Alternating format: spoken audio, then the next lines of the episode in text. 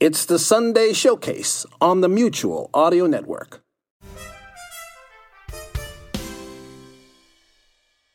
The following audio drama is rated PG for parental guidance recommended. How do I? I'll skip ahead a bit. No, I can't skip ahead. All, all right, everybody, into the time machine. Hey, wait, no, no, no, no, you don't understand how radio works. All I have to do to return this is fade my voice out like this and cue the organist. And you see, here we are. Wait a minute. 63 Audio presents the Old Time Radio Essentials Podcast. Greetings, all who gather here, and welcome back to season three of Old Time Radio Essentials.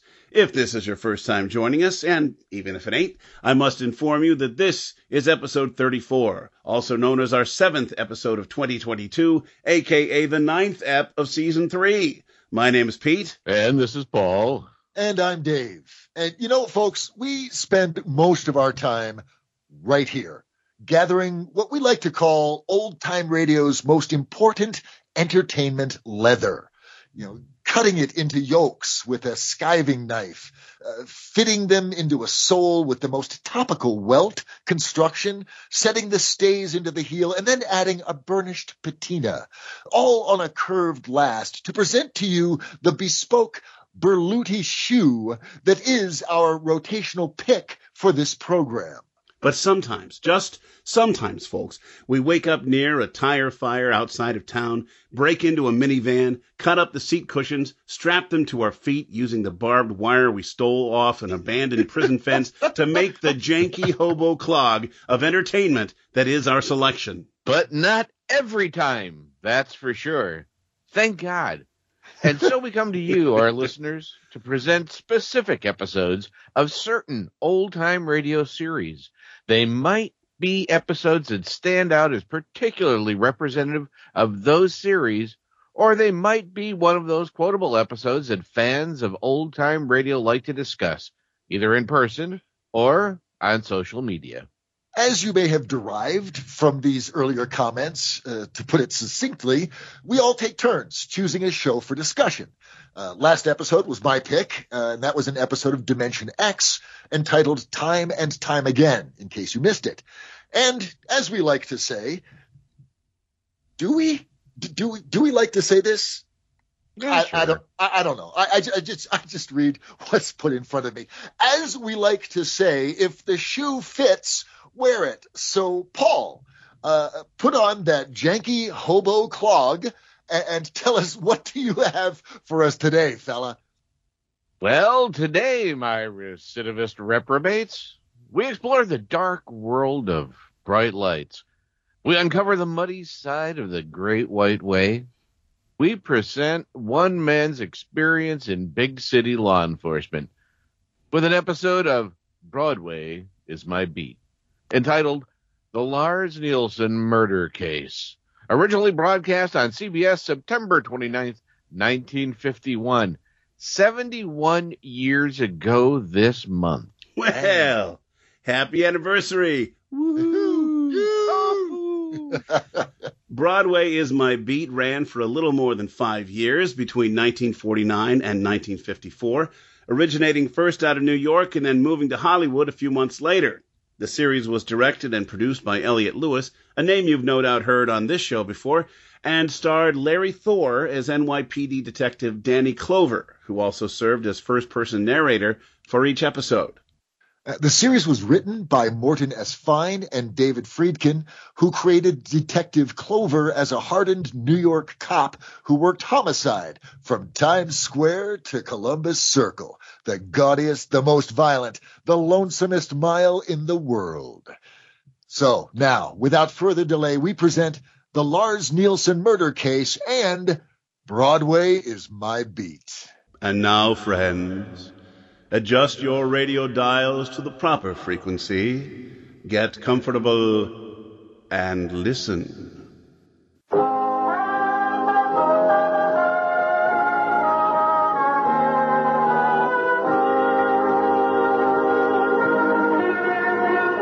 Broadway's My Beat. From Times Square to Columbus Circle, the gaudiest, the most violent, the lonesomest mile in the world. Broadway's My Beat with Larry Thor as Detective Danny Clover.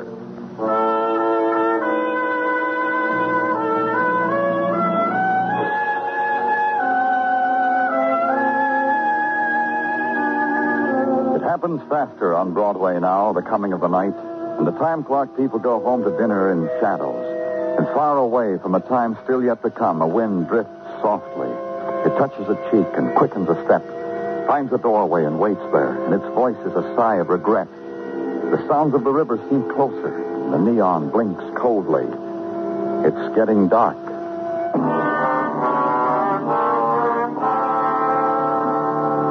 And at police headquarters, those who had drifted in at six o'clock, those downstairs who were making complaints, those upstairs complained again, and the two in my office just because they'd been sent there. Personally, I think it's a lot of nonsense. Nobody asked you, Vic. Nobody turned to you and asked for an opinion. I didn't, Mr. Clover did. The fact remains, Miss Morgan, The that fact remains that ten minutes ago I got a permit to carry a gun. And your permit giver told me I ought to stop and talk to you. That's the fact. I suppose now you've gotten the permit, you're going out and buy a gun. As soon as I leave here. Polly, you need a gun like I need a hold. So many things you need, Vic. Manners. I let you escort me, darling. Don't louse it up with dialogue. Uh, that's the way it goes, Clover. Now tell me why you need that gun, this morning. Again? I told the permit giver. Tell me. Men. She's got to defend herself. Shut up, Vic. Be an agent for Polly Morgan, and you get shut up, Vic. Maybe you'd better tell me, Vic. Uh, Polly Morgan, her, big singer of sad ballads. A man's been calling her up, threatening. The way all of you men threaten. Whether you say it out loud or not. Yeah, uh, yeah, Polly, the way we all do. Also, she says the man's following her. You saw him. You saw him as well as I did. Yeah, I saw him, Polly. Did you, Vic?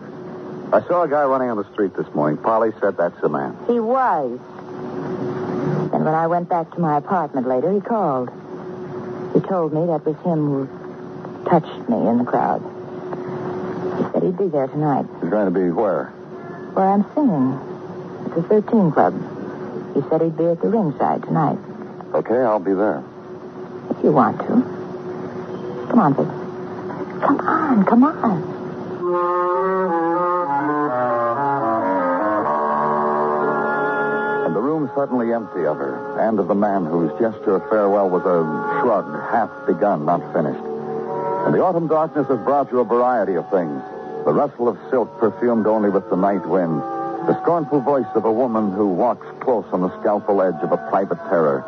The permit for death held close to her. The grudging invitation to come, prevent it if you can. And fill in against the time of going with routine, the gathering, the sorting, the parceling out of the day's violence. Then the glance at the wall clock and the realization that you could be late.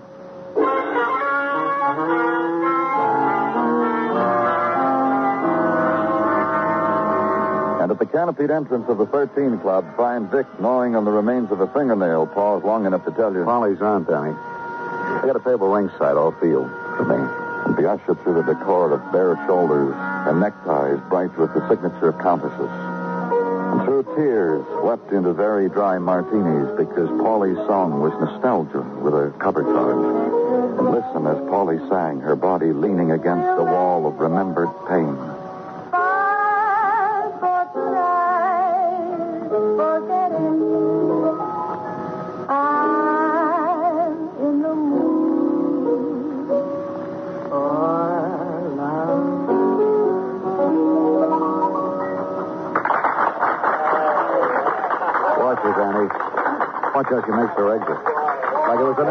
An ache and a pain to draw down X amount of dollars per week. An X that runs into four figures. Yeah, she's good. Yeah.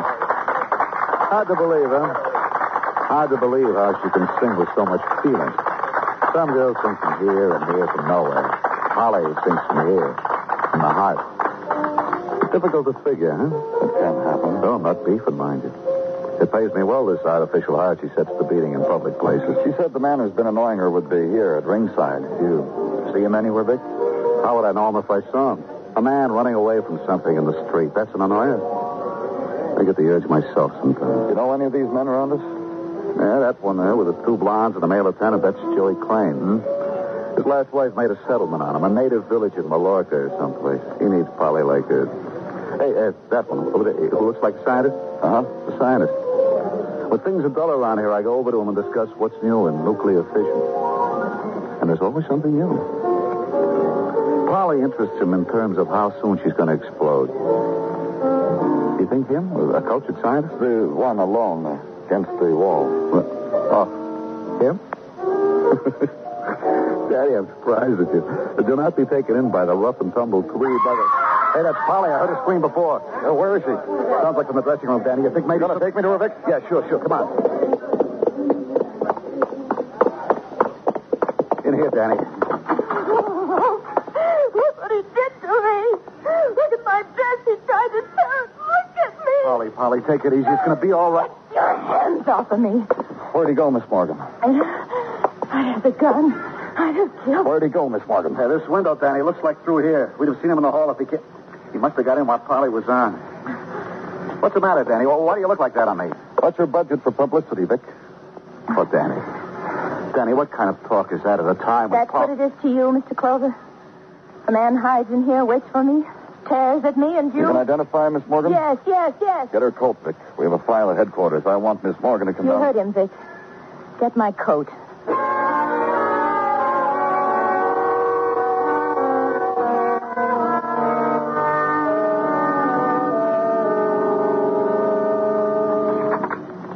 No. Oh. And no. All right. Here's some more pictures.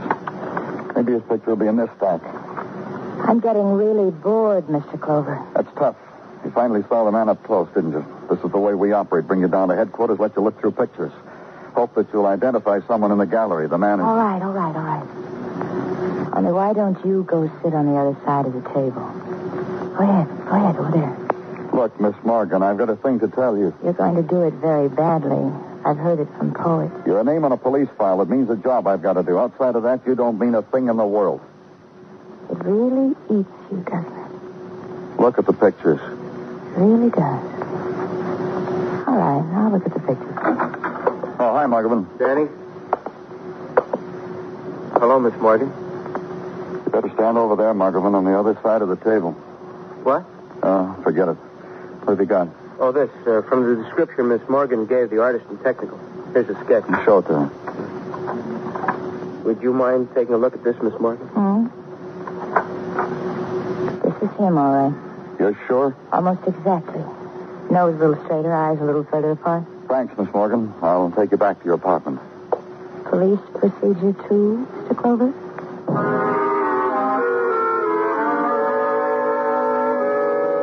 Stop at a desk on the way out. Issue orders for the printing and distribution of the likeness of a man who, in Polly Morgan, had found the sum and reason of his loneliness. A man who had touched her in a crowd, waited for her in a darkened room, clawed at her because she screamed at his despair. And take the woman home in silence. And from there, go to the silent furnished room, draw down the bed covers, try for this night to sleep it away.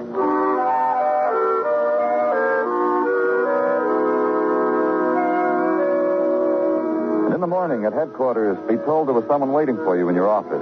Find him there, peeking at things, furtively trying to rearrange them on your desk because you walked in on him at a bad time. Oh, I, uh, I, uh, they said you'd be a while coming. It seems uh, no one expected you so soon. Uh, Find what you're looking for? I wasn't looking for anything. It's a, it's a sort of a habit, fingering what's not mine to. That's right, habit. I, oh, I'm ashamed, honestly. I said you wanted to see me. Why? Uh, that man, that man you police are looking for. Well, I had no sooner finished tacking up his picture in my office. Well, it came to me like that. It did? Oh, yes, why, that fellow's a guest in my hotel. I own a hotel, Gene Prouty. And he's a guest at my hotel. Who? This man you want, Lars Nielsen, a salesman out of Black River Falls, Wisconsin, always comes to my hotel when he says it's our city, likes it because it's clean and quiet. Uh, just old people, really. Take me to him, Mr. Prouty. Oh, gladly. But uh, he's not there. I rushed up to his room to tell him you people wanted him for something, and he wasn't there. I just don't know where he might be. He, he, uh, he's a fellow who's always bragging about what he calls dainty contact. He, Danny Clover speaking. I saw him from the window, Mr. Clover. He's on his way up here. What'll I do? What? You're alone, Miss Morgan? Yes, please. Hurry, please.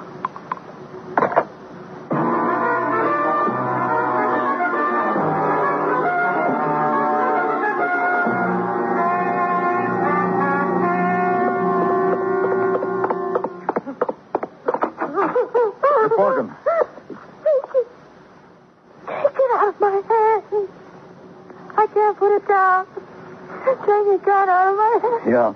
I can't, can't unclench my fingers. Ease up. Take your gun away, please. Okay, okay, I got it. What happened? In there. That room. What? He's in there. See? See? That's him.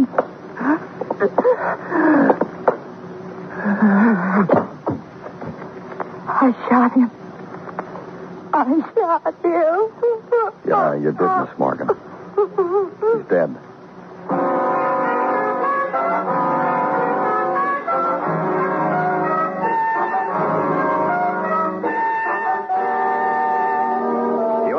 To Broadway's My Beat, written by Morton Fine and David Friedkin, and starring Larry Thor as Detective Danny Clover.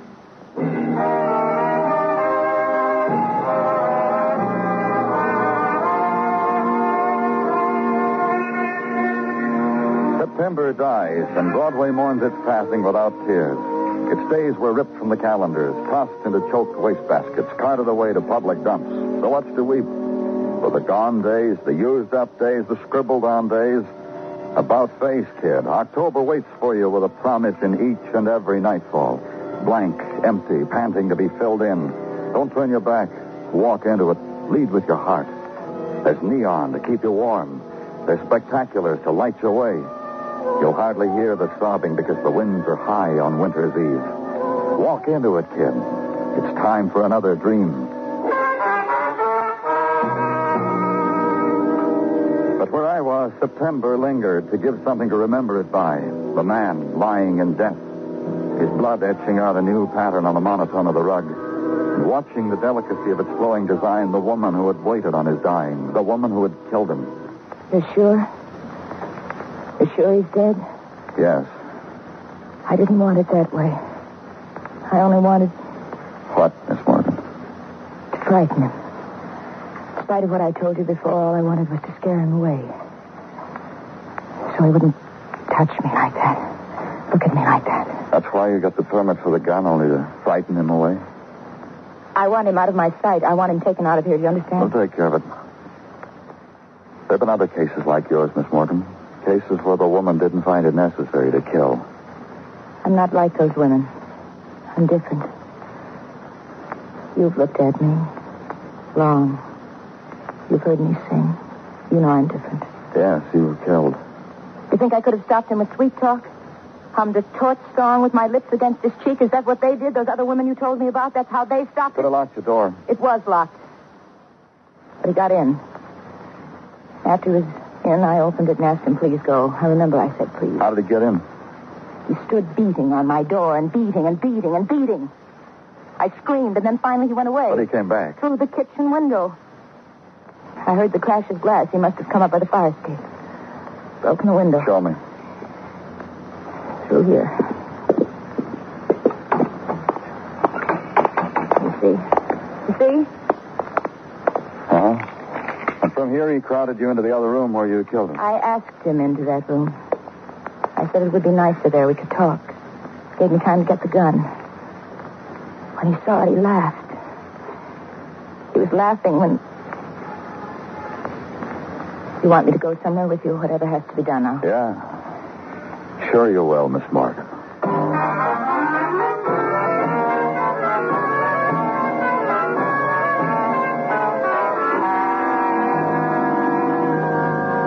Good afternoon, Danny. Oh, thank you, Gino, and same to you. Likewise, I'm sure. Ah, Danny. What's the matter with you? Busy, busy, busy. Oh, I won't keep you, Gino. It's all right. It's all right. What's on your mind? I will relate to you the tale of Sergeant Gino Tartaglia and his trials of the last six hours, the interim between the time you found Mr. Lars Nielsen shot to death and the now.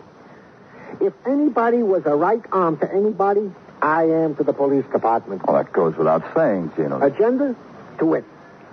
Upon the arrival of Mr. Nielsen at our morgue. You sure his name is Nielsen? You're fighting me, Danny. Uh, sorry. Accepted. Upon his arrival at our morgue, I had in Mr. Prouty, the hotel man, who did indeed identify him as his late departed guest named Lars Nielsen. Go on. And since Mr. Nielsen had been a denizen of Black River Falls, Wisconsin. You phoned the chief of police there. Indeed, I did. And a fine fellow he is, too. Come on, Gino. I related him the events concerning Mr. Nielsen and Miss Polly Morgan. Then I asked him a little something about Mr. Nielsen. Guess what he said? Must I, Gino? His fancy suits. However, he asked me which Lars Nielsen I was talking about, since his records revealed two such having resided in Black River Falls. And? And I told him to give me info on both. An hour ago, he called back. And he said? This. One Lars Nielsen was a traveling salesman whose home was still in Black River Falls. The other was, of all things, a resident of New York, according to his folks whom he interrogated. Hearing this, I have located in our city such a Mr. Nielsen, whose address I now hand to you. Well, thank you, Gino. Don't mention it. But now, Danny, I will twit you the way I was twitted. The chief of police did inform me that Miss Polly Morgan has an aunt in Black River Falls. And proud of the fact, since Miss Morgan is so nationally famous. And that, Danny, is my agenda for the day.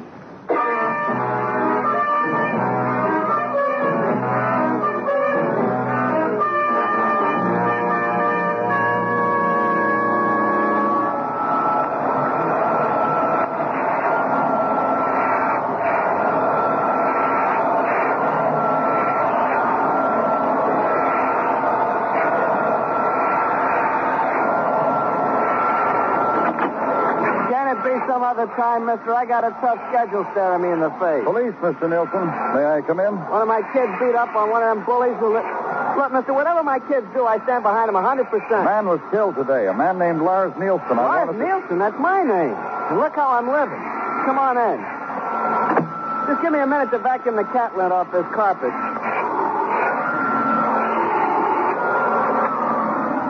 My wife works all day, so I won't get lonely. She leaves me with the Hoover and the cat and the kids whom I feed and throw out of the house. I wanted to ask you Oh, about. pardon. I want to apologize something to you. The reason I sport this robe and nightshirt is I work nights, sleep days. Huh, sleep. Uh, uh, Lars Nielsen is dead, huh? It was in the papers. Who gets a chance at him in this house? Lars Ni- Hey, that couldn't... oh, no, I couldn't. Couldn't be what, Mr. Nielsen? Uh, I was a kid once back in Black River Falls in Wisconsin. There was another kid who was a kid with me. Also went by the name of Lars Nielsen. this got confusing sometimes, especially on calling up for a date. The girl would say, which Lars Nielsen? Both our families descended from the same Swedish family tree, made us look alike sort of coloring, you know. I would describe myself pointedly.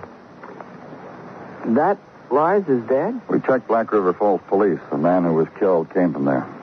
Thirteen years old when I saw him last. I was fourteen. Tell me what you can remember about him. Hmm, so long ago, years. Don't ask me to count how many. It'll help us. It'll help. You're trying to tell me he's dead because He somebody was shot. Broke into a woman's apartment. to steal? No. Lars? I've been sitting here remembering him from a picnic. High school stuff, you know, summer picnic at the falls and a kid, a, a girl, oh, 12 years old maybe. Lars went crazy for her, you know, like a 13 year old does. At that age, he figures it impresses girls to break his neck hanging from trees, to beat up on a friend. he chose me. Lovely picnic. I shouldn't laugh, huh? The little girl, you remember who she was? Yeah, sure, certainly. For lots of reasons. First, she was only 12. Second, the aunt she was visiting chaperoned on the picnic. Third, she got a big crush on me. Well, I, I was sophisticated at the age of 14. It made me attractive to 12 year olds. I kept shoving her away on the other Lars. She didn't want him. You remember her name? How could I miss it? This jockey's whisper it in my ear every time I turn over. Polly Morgan. Big deal with the ballad. Personally, I can't see it. You haven't seen her since Black River Falls. Look, mister, I got a wife with hay fever. She's spreading here and there. She screams at my kids.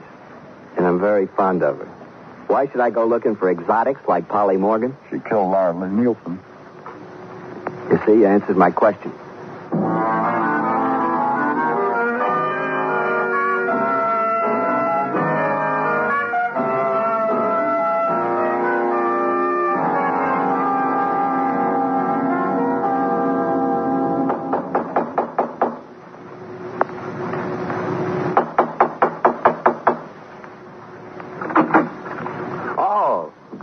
Danny. Come on in. Thanks, Vic. I called the 13 Club a little while ago. The manager said Miss Morgan was in her dressing room, but that you were no place around. Uh, Polly fired me this afternoon. As soon as your department let her go on her own cognizance. What are they going to do? Call it uh, justifiable homicide? We'll see. Vic, I, I wanted to talk to you before I talked to her. Sure. Why don't you sit down? Something to drink? No, thanks. Vic, what kind of woman is Polly Morgan? The greatest ballad singer in the country, for my money. Besides that, Vic, uh, as a person. You saw her perform, you know. What about men? Well, that's what I mean. You saw. She was right, Danny. I had to try to get close to her. Can't blame me, can you? I got teeth marks in this knuckle from thinking about it. They don't come like that. They're only on book checks. Yeah, but what makes her like she is, and why do you think she hates men? I kid myself into thinking she's afraid to let herself go. Has she always been like that? It's a funny thing. What is? She's changed. Oh? How? A, a week, t- ten days ago it happened. What did? She started smiling to herself. Well, what do you mean? Well, I, I was in her dressing room when it happened. She got a phone call. At first, she, she seemed stunned. She almost fainted. All she did was say yes into the phone. When she hung it up, it seemed like something inside of her was glowing. Uh, Go on. Well, well, nothing much more, Danny, except she's been sneaking away after recording dates, after performances. Yeah. Uh, something else, Vic. Uh, has she ever talked to you about her past life? No. No, but I've wondered about it. Because uh, has it ever occurred to you the song she sings best, uh, I'm in a mood for love, once in a while these foolish things so rare, you know, songs like that? All from one season. All Ah, I've, I've noticed. I'm going to talk to her, Vic. You want to go along? sure. Sure I do.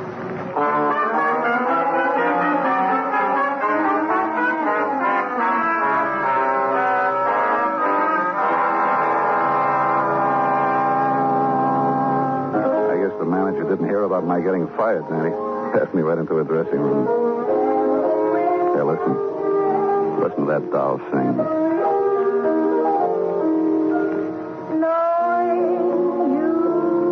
think of me once in a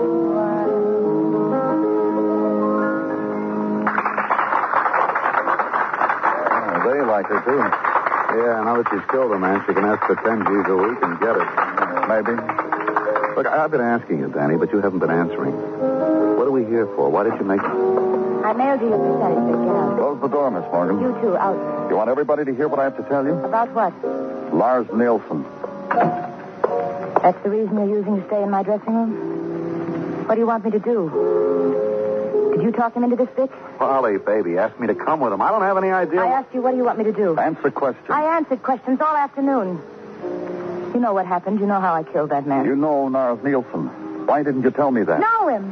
Know a man like him? Vic, tell me once more about that phone call. What's he talking about? I don't know, baby. Afraid to tell me in front of her, Vic? No, it's not that. Tell me. Well, it was nothing.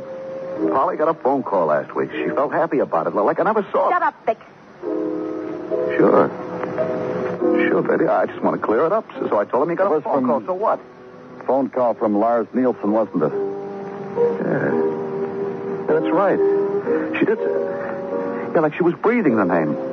Hey. Vic, shut up, shut up. Lars Nielsen from Black River Falls, Wisconsin, I don't know what you're talking about. Well, you spent a vacation 15 years ago. Maybe I did. I've been lots of places. Black River Falls was a vacation you never forgot. Remember the picnic?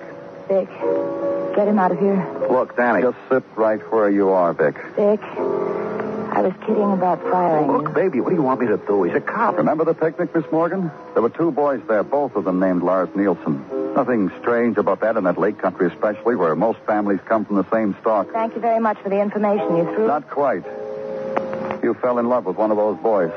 Fell in love. Oh, what is this, Danny? What are you talking about? Fifteen years ago, Polly was only uh, 12 years old. That's love. It was for Polly. Because Polly built it, made a memory, and exaggerated. What do you know? What do you know? Exaggerated it until no other man was allowed in her life. Polly. You too, Vic. What do you know? Then Lars Nielsen called. He'd come to New York. That was the phone call you saw, Vic. You saw what it did to her. Look, Danny, you can't make anything out of a kid falling in love with another kid. You can't. Tell him, Vic. Tell him how wrong he is. So is. Polly started to sneak away to meet Lars Nielsen and tried desperately to make up for 15 lost years. Vic, Vic. And then she found out it was the wrong Lars Nielsen. The wrong? The same name, the same coloring. All your songs, Polly, all the songs that have made you famous, all from the same time, 15 years ago. Summer memory. That's why you killed him, huh, Polly? Because he was fooling you. When you got the permit for the gun, you knew just what you were going to do. The whole thing. A man following you, threatening you. Phony. He made love to me. He told me he was someone else. And I believed him. All those years waiting. Fifteen years remembering, waiting. And then I found out it wasn't him at all. Polly. Polly, baby. Take your hands off me.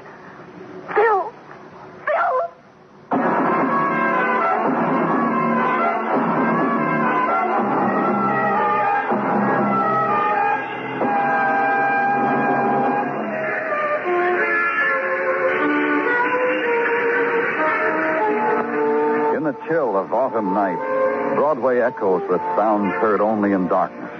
Fleeting whispers. A woman's laughter floating down to your end of the bar. Footsteps that fade when you turn a corner.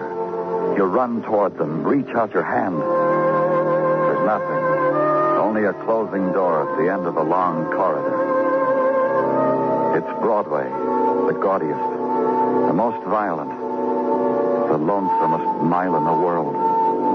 Broadway, my beat.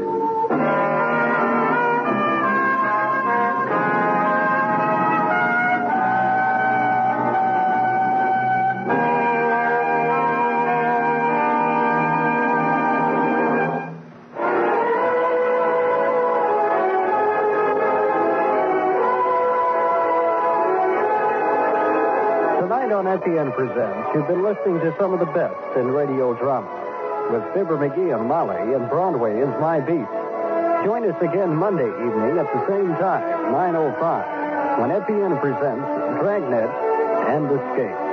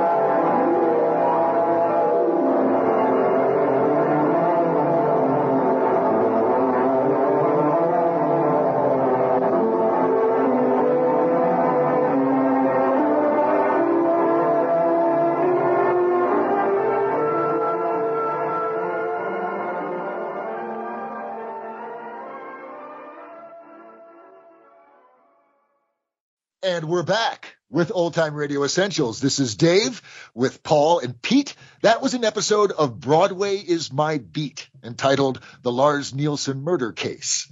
Originally broadcast on CBS on September 29th, 1951.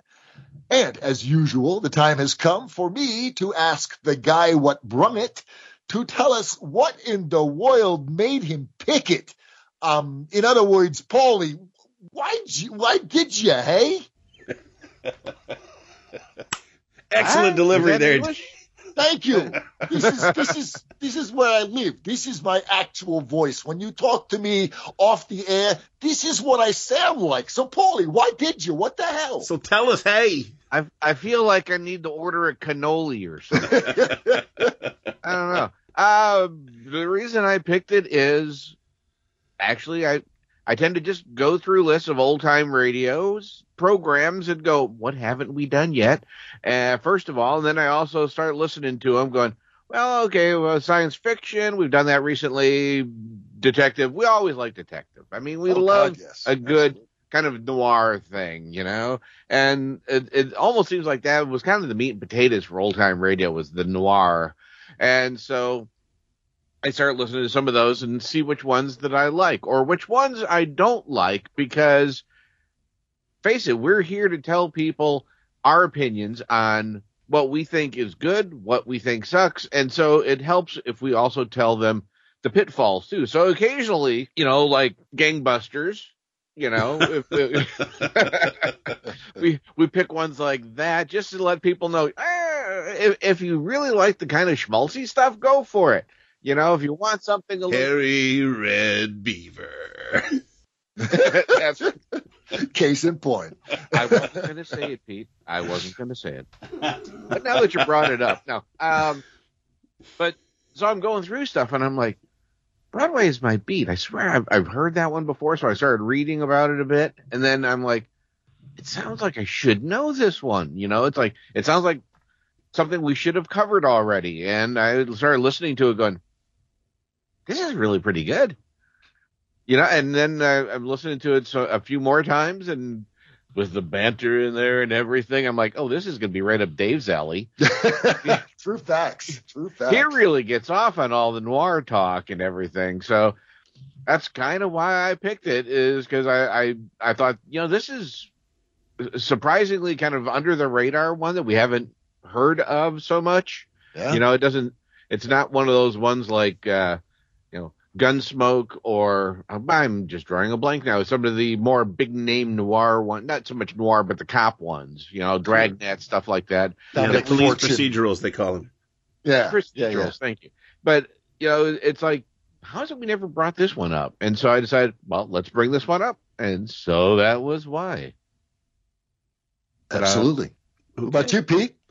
Well, you know, I I've listened to a few episodes of this before and wasn't really all that I- impressed with the ones that I heard, but then this one, I got to say, this one grabs you. This one is, um, it could be something that would play today. It's got uh, the the social mores, it's got uh, modern day problems, uh, um, stalkers and uh, gun control and and permits and people who are being who have mental problems and people who have uh, uh, old memories that they're trying to either get rid of or to nurture. And I, I was just I was really impressed overall. I, I thought that the uh, the the characters were well formed, and even the peripheral ones. The other Lars Nielsen, he's a guy who works nights and tries to sleep during the day, and because he can't sleep during the day, his wife has a, a honeydew list for him. And he's standing there, and he's maybe you under, don't understand why I'm in my pajamas in a row. It's like and vacuuming. It, it's just and vacuuming with a and, and loud freaking vacuum. Yeah, cleaner. Oh but- my. that that was it was completely unnecessary, but because it was there, it was a beautiful thing to have him fleshed out. Um, and and and this is what I'm thinking as I'm listening, and I'm thinking, why are they fleshing him out so well? And then, then it's revealed he is the other Lars Nielsen, and uh, you have to know more about him. You have to understand who he is now and who he was when he was 14 years old and this girl Peggy or Penny whichever it was was Polly. was in love with him and and how the confusion comes about with the two the two guys with the same name and how one is a good guy you know and you know just a family man now and how the other is a not good guy and um le- ends up you know causing his own demise in the long run. So overall the terrific storytelling uh, a wonderful build up to what what happens in in the long run and and and then a full uh, psychological explanation of why she did what she did and what and and what the events were that of her life that led to this particular moment.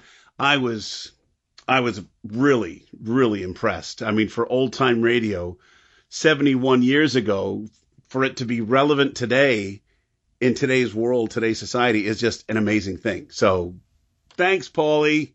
Yeah, good, good job. Good pick. I know you're shocked. So Well, and you had told us, Paul, when you when you set this up, it's like, hey, sorry about this one. This was kind of meh. And I think we all agree that it it's not. Even even you, after you listen to it a couple of times, you're going, wow. yeah, it's like well, after I listened to like six episodes in a row, you know, then and this one was in there, it did kind of blend in a bit. But then when you listen to it again afterwards, you know, af- you know, when your your ears aren't tired, Yeah, you know, from yeah. listening to Well, other and ones. your brain, your brain isn't tired, and, and Yeah. you pick out And the, the listen it again, it's like ah, it's it's getting better. Yeah, I I I completely agree. I agree with everything that's been said so far. This, you know, TLDR on my assessment, this is some quality noir storytelling. Absolutely. Um, from a technical perspective, honestly, guys, the sound effects were crap. Uh, uh, you know, the the footsteps and the this is and that. It was terrible. And the action dialogue, the rare instances of action that actually occurred in this thing. It's like, oh my God, that's Polly screaming. I know because I've heard her scream before. Yeah, I know. It's like, Don't you like how quickly Really? that can like what? I, am sorry. How, under what context? before. Under what context had you heard Polly scream before, Vic? Uh, please tell us more. Would have been good Um, as if when he said that, everyone stopped and looked at him. It's like what? Why? Um, Do you and I'm know what her scream sounds like?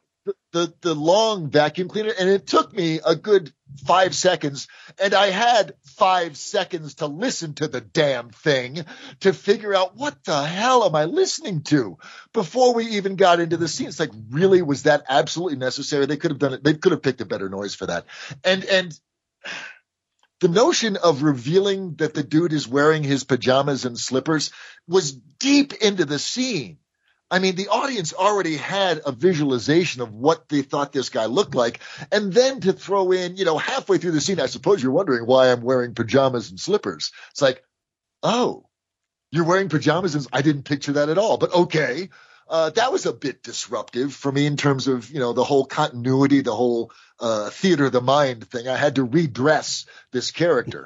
Uh, so, yeah, but your you know, brain did it faster than you realize. Well, true, absolutely, yes, and that's the beauty of theater of the mind is that the mind does uh, uh, adjust and, and pirouette nimbly uh, uh, from one scene to another. Yeah. Um, the performances, I absolutely agree, Pete. The performances were sterling, and the characters were characters, except for Danny Clover. Okay, first of all, Danny Clover. What the hell kind of name is Danny Clover for a PI for a detective?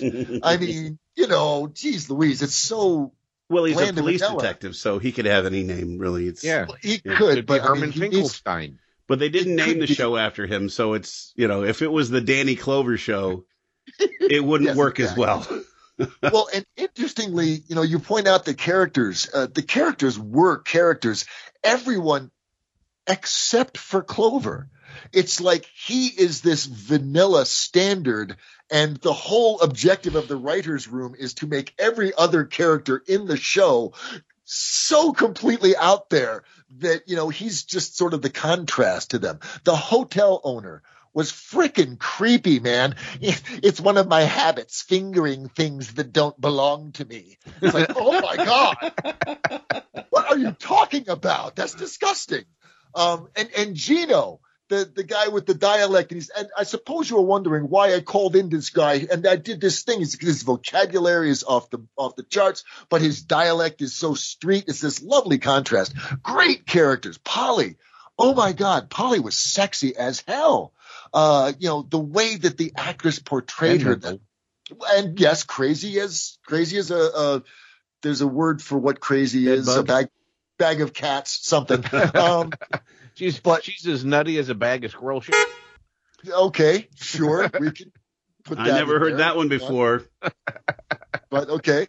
Um, but her performance was sultry and alluring, and and even at the very beginning, you got a sense that there was there was a pathology there.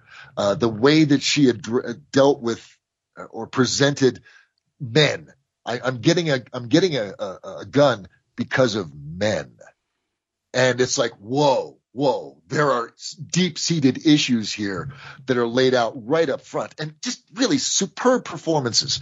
Um, you're and right. again, if I could interrupt, it yeah. brings to the fore the Me Too movement. Oh, very much so. And, and again, that's how this parallels modern day society. How many women do we know? Uh, uh, how many stories have we read about a woman who was seeking additional protection because of men, Sure. because of sure predatory males? So the, um, the antithesis of that is, of course, the woman ended up being crazy. So that doesn't necessarily support the Me Too movement specifically, but the issue no. itself, absolutely, absolutely, I couldn't agree more. Uh, and that's, I, like you say, that's one of the things that really popped out. You know, the gun, uh, the issue of getting the gun, and the issue of stalkers, and the issues of feeling unsafe uh, uh, around men. Definitely. Uh, Paulie, your your observation about the prose, you're right. I ate that up with a spoon. The the the gumshoe monologues in between, it was poetry and it was purple prose. It was so purple. It went it pushed the envelope to ultraviolet. Uh, and just really it became, it was beautiful. It was exquisite. I loved it. You know, watching Polly singing, her body leaning against the wall of remembered pain. Oh, dude, that's beautiful. uh, you know, uh, uh, I the what was it? Uh, somebody was talking about like there was a there was a physicist in the audience. Uh, Danny was asking, "Do you know any of these guys?" And Vic saying, "Yeah, that guy over there, he's a he's a nuclear physicist." And every time I see him, I ask him, "What's new in nuclear physics?" And there's always something new. there's always something new. Where does that come from? Beautiful, just beautiful. And yeah, Polly's pathology was utterly intriguing, utterly and and much more disturbing and complex than your usual, you know, old time radio fare. when you It find was- out at the end that she was actually Yeah. setting this guy up to be killed, that's pretty Right. crazy. right, and and and not even initially doing that, she. Uh, oh God! She thought it was, just- the nice guy. She thought it was a nice guy, and then when Yep. she found Right. out it wasn't, that's when she yeah, went looking and for the gun. She could, she could deal with that. She couldn't uh, process that. And again, oh, geez, yeah, there was so many shades of gray in this. So was such a nice touch that she sang songs that were limited to that summer year when she had Yes. a crush on the boy. That Right. was a really nice touch. I thought that So- was really interesting. Those nuances that supported the, the the core conflict within this, and and the shades of gray. Uh, I mean, that's classic noir, where things are not black and white. That that you know, Polly fell in love. Is that a crime? Of course not. But she took it too far. She took it to the extremes and became unbalanced. And ah, it was it was delicious. This was this was really quality storytelling. I enjoyed the crap out of it. So So it's like a it's like a fine it's like a fine dish of of of gourmet food, but there are a couple of pits in it here and there. So exactly. Yeah, there's a, there's a couple sour bits that you need there to was a push off seed that got stuck between my teeth, but other than that, it was very Or nice. it's it's a good shoe. It's a great shoe. It just had a pebble in it that we need to take out. Yes. Haven't broken it in all the way. That's right. See, going back to that opening metaphor, got to make it all circular, Oh, yeah. bring it all around. all right, gents, let's vote. Uh, so, folks, dear listeners, what are we voting on? Oh, God, here we go. As a reminder, we are voting on one, whether this particular episode is a true representative installment of the overall series, and B, God, whether or not it is a standalone show that belongs in every radio aficionado's collection. And again, Paul, since this is your selection, you go first. What's your vote? Thank you, Dave. Uh, I liked it. Like I said, it's uh, the overall series was. I I thought it was a little bit um, re, not, uh, repetitive. You know, doing the the procedural. When you listen to a whole bunch of these at once, it does seem a little bit more cookie cutter. But if you just do like a nice assortment of OTR and sprinkle one of these in every once in a while. They're very good. And uh, what a lot of people don't know about this show is when it started, like for the first year or so, they were trying to make it. I, I think he said it was more of a sitcom almost, you know. Wow. And it wasn't. It wasn't the detective show that it is as it blossomed into. It started off as a little bit lighter fare Hmm. in the in like the first season, and they go, "Well, that's not really working. Let's try this and that." And so that's when they changed it up to what we heard tonight. And but I liked it. It's uh, I think it is one of the higher points in the series. So as an example of the series, it's towards the high end of the bump there. But it was a, it's a very good standalone episode, and so I give it two thumbs up. So you're saying it is a representative install, um, installment of the overall series, or It not? is. It is if you got an average. If you have your average band, it's towards the high end of the average. So it's not representative of the overall series. Well, it's exceptional. Average of the average of the show. It's Okay. at the higher end of the So- average. so it's yes not like yes. it's suddenly spiked up or anything like that. I just think that it's it's a good representation. There are some not as good representations also. So I mean, Okay. you do have have a little leeway in there. So so yes and yes. Yes. Very good. All right, Pete, what do you got? So what Paulie's saying is that if you're great on a curve, Curve. Oh, then this Curve. This is at the upper end of that curve. But right. uh, Very good. yeah, so I I agree. It's it is uh, it's it belongs in every radio aficionado's collection because if you found this gem, you're going to find other gems in the same series, I'm sure. But when I came into this, I was taking Paul's word for it that this was going to be a meh episode because I've listened to other uh, episodes of the series and found them to be average. This one grabbed me and, and it's like, I'm so glad it did because I'm going to listen to more. I'm going to try and find those other, those other gems, those, uh, um, bits of shiny glass in, in, in, in the seaweed that washes up on the shore of old time radio.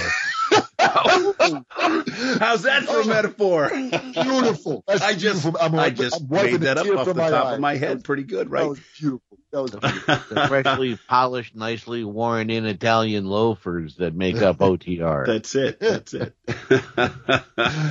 so, so, so I would say it is not representative of this series because of it being exceptional, and the exception to the rule. And but it is a um, a standalone show that belongs in every radio aficionado's collection. So that's how I stand on that on that thing. Very good. Very good. Um, I honestly, this is the only episode of, of Broadway is my beat, uh, that I've listened to. So I have no uh, frame of reference as far as is it representative based on what you two gents have, have shared. I'm, I'm going to say it probably isn't. Uh, uh, and, and honestly, I would be, I would be shocked if they could maintain this level of sophisticated, compelling storytelling from episode to episode. That just doesn't seem indicative of this era of storytelling. Uh, it was usually much more lurid, much more broad stroked, and oh, what's the word I'm looking for? Um, yeah, big, bold uh, strokes rather than these more subtle uh, shades of gray. So uh, I'm I'm going to vote along the lines of no, it's not representative. But uh, oh my God, yes, put this in your collection. Uh, this is this is beautiful. I want to go back and listen to the monologues again and transcribe them because holy crap, there is some poetry in there. That was just absolutely beautiful. So tallying up, we all agree. Put this in your collection, gang. Uh, uh, and uh, two to one, it is or it isn't a representative. You decide. By all means, go out and listen to a few more episodes. Prove us right, prove us wrong. Prove it to yourself. Let us know if you find out something different. Absolutely, please, by all means. If you find any other particular gems in the series of Broadway is My Beat, let us know which episodes you think really stand out. And we can compare and say, hey, so and so from Portland is right, or they're full of dookie. We can give it a try. We would never say that somebody is full of that. It's we love our the listeners. We would never insult them. on the air. Each other, maybe, but Definitely. Well, folks, this brings us to the end of episode 34, or if you live in a parallel universe, episode 9 of season 3, with Pete Lutz, Dave Robeson, and me, Paul RBC. We're happy you joined us and hope you'll join us next time because it'll be Pete's turn again. What's your selection, Pete? Honestly, guys, I don't know what my selection will be because that's going to be the choice of our guest programmer and essential listener, Mr. Noah Diamond. Woo, very cool. Noah Nice. is an actor, author, and Groucho Marx impersonator out of New York, who a few years back staged a recreation of the show that made the Marx Brothers true Broadway stars. I'll say she is. Mr. Diamond has also recently joined the cast of my audio series, Adventures of the Federated Tech, by the way. For his guest slot, I've asked him to choose something Marx related, and he hasn't done that yet, but I'll nudge him in the meantime. That sounds marvelous. That oh, I'm chuffed. That sounds like it could be a lot of fun, man. Yeah, Good choice. yeah. Good choice. Uh, and now, before we wind up, uh, I just want to ask if anybody has anything new to report. Paul, what do you got? Anything? Oh, I have a what would you call it? An occult western that Pete and I are in. Ooh, that I have to uh, finish up a little work on that. Uh, I've got the new episode of uh, Darker Projects, Quantum Leap. I play Sam Beckett in that, and Nice. we are finishing up the editing on uh, I think the newest episode of Doctor Who for uh, Dream Realm Enterprises, where I play the Doctor. Look at you And working all the licensed properties. That's badass. Yeah. That's very cool. Oh, don't forget the topaz flower is. Well, actually, by the time this airs, it'll have happened a few weeks ago. But yes, uh, uh, the topaz flower uh, is an interest. It's an it's a kind of like Project Audion that Pete and I get involved in, and it's a interesting uh, detective show, and we're, we'll see where that pays out in the future. Cool. Is it a series or is it a one time episode? We're not sure yet. Okay. So Could We'll see become how something more. One-time episode goes and see if it leads anywhere. But I understand Nice. it's video and audio, right? Like Project Audion? Yes. Yes. Okay. So when uh, you get your ticket for it, you can either watch it on uh, Facebook Live or there's a link to YouTube. Okay. Great. Awesome. What about you, Pete? Well, why don't you tell us what you got going on, Dave? Fair enough. Uh, not too much, actually. I'm I'm currently uh, uh, hip deep in a massive transition. I'm going to be moving to Portland, Oregon, in a couple of weeks. Uh, uh, as of this recording, by the time this goes up, who knows? I might already be there. Um, so that is, of course, consuming uh, a great deal of, of time and effort. Um, but uh, I'm also doing. Uh, I've got some, I got some incredible contract work with a real estate company. Uh, I'm narrating uh, uh, videos for various neighborhoods and schools uh, uh, for regions uh, across the country, uh, which has been a lot of fun. But I'm cranking out like 20 or 30 of these little two, three minute uh, narrations a day. Wow. Uh, yeah, it's been a it's been a grind, not a grind. It's it's certainly been a, a lot of work.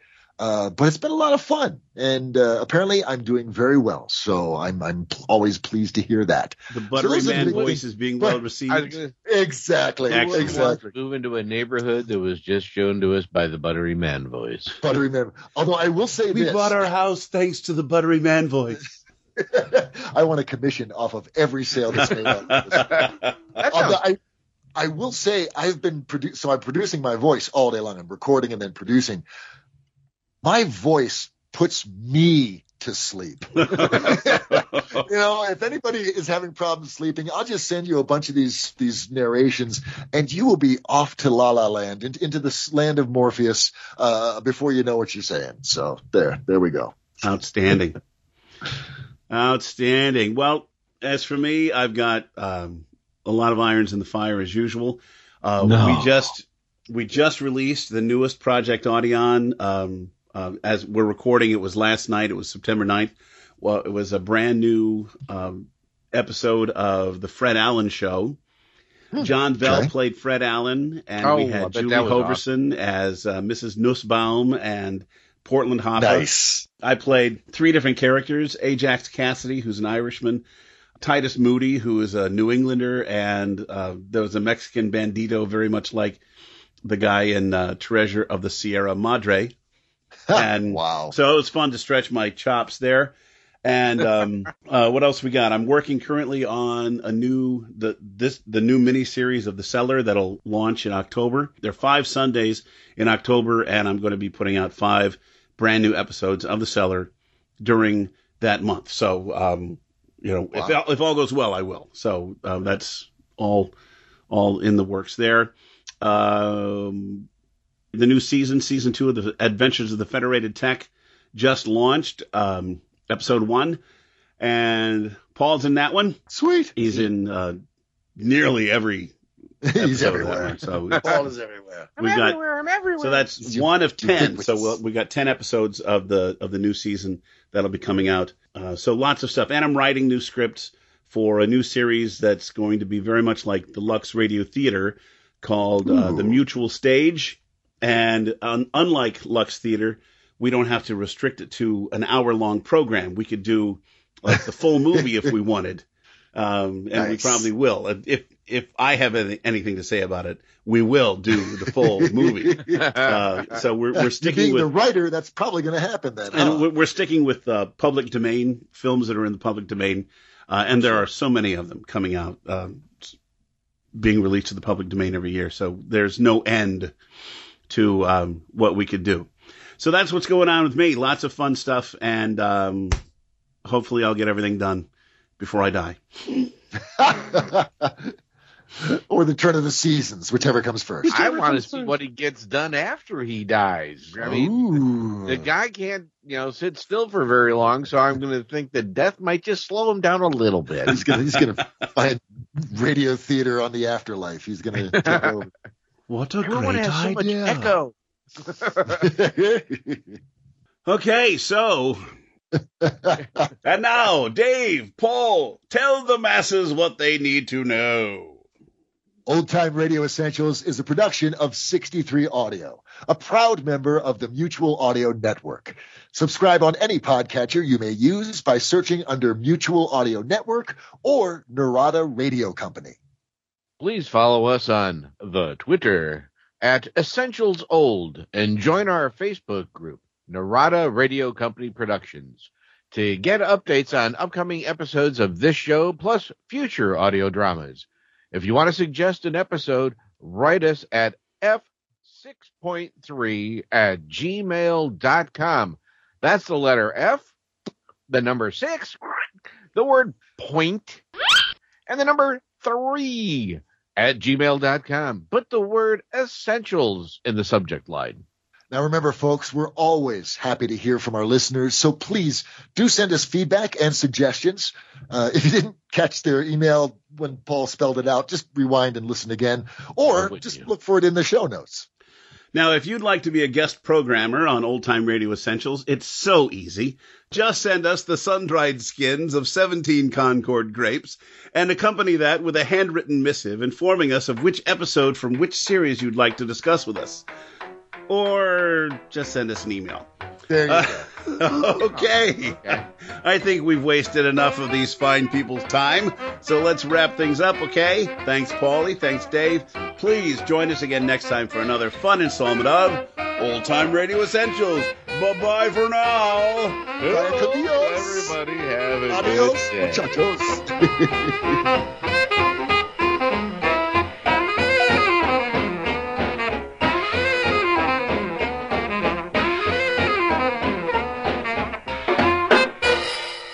Wait a minute. Now, if you'd like to be a guest programmer on Old Time Radio Essentials, it's so easy. Just Oh. send us. Shush. Just send us. Uh oh. He's lost. I, bro- I broke Pete. I nearly swallowed my cough drop whole, so that's because you were making me laugh so hard.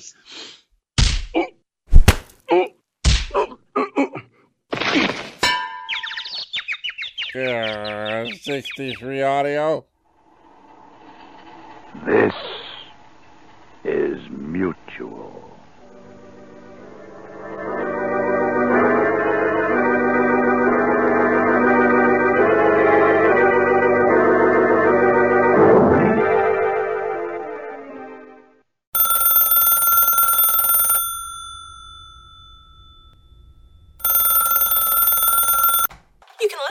Classical and brand new audio dramas through the Mutual Audio Network. Subscribe through Apple Podcasts, Stitcher, Google Play, Spotify, or iHeartRadio today.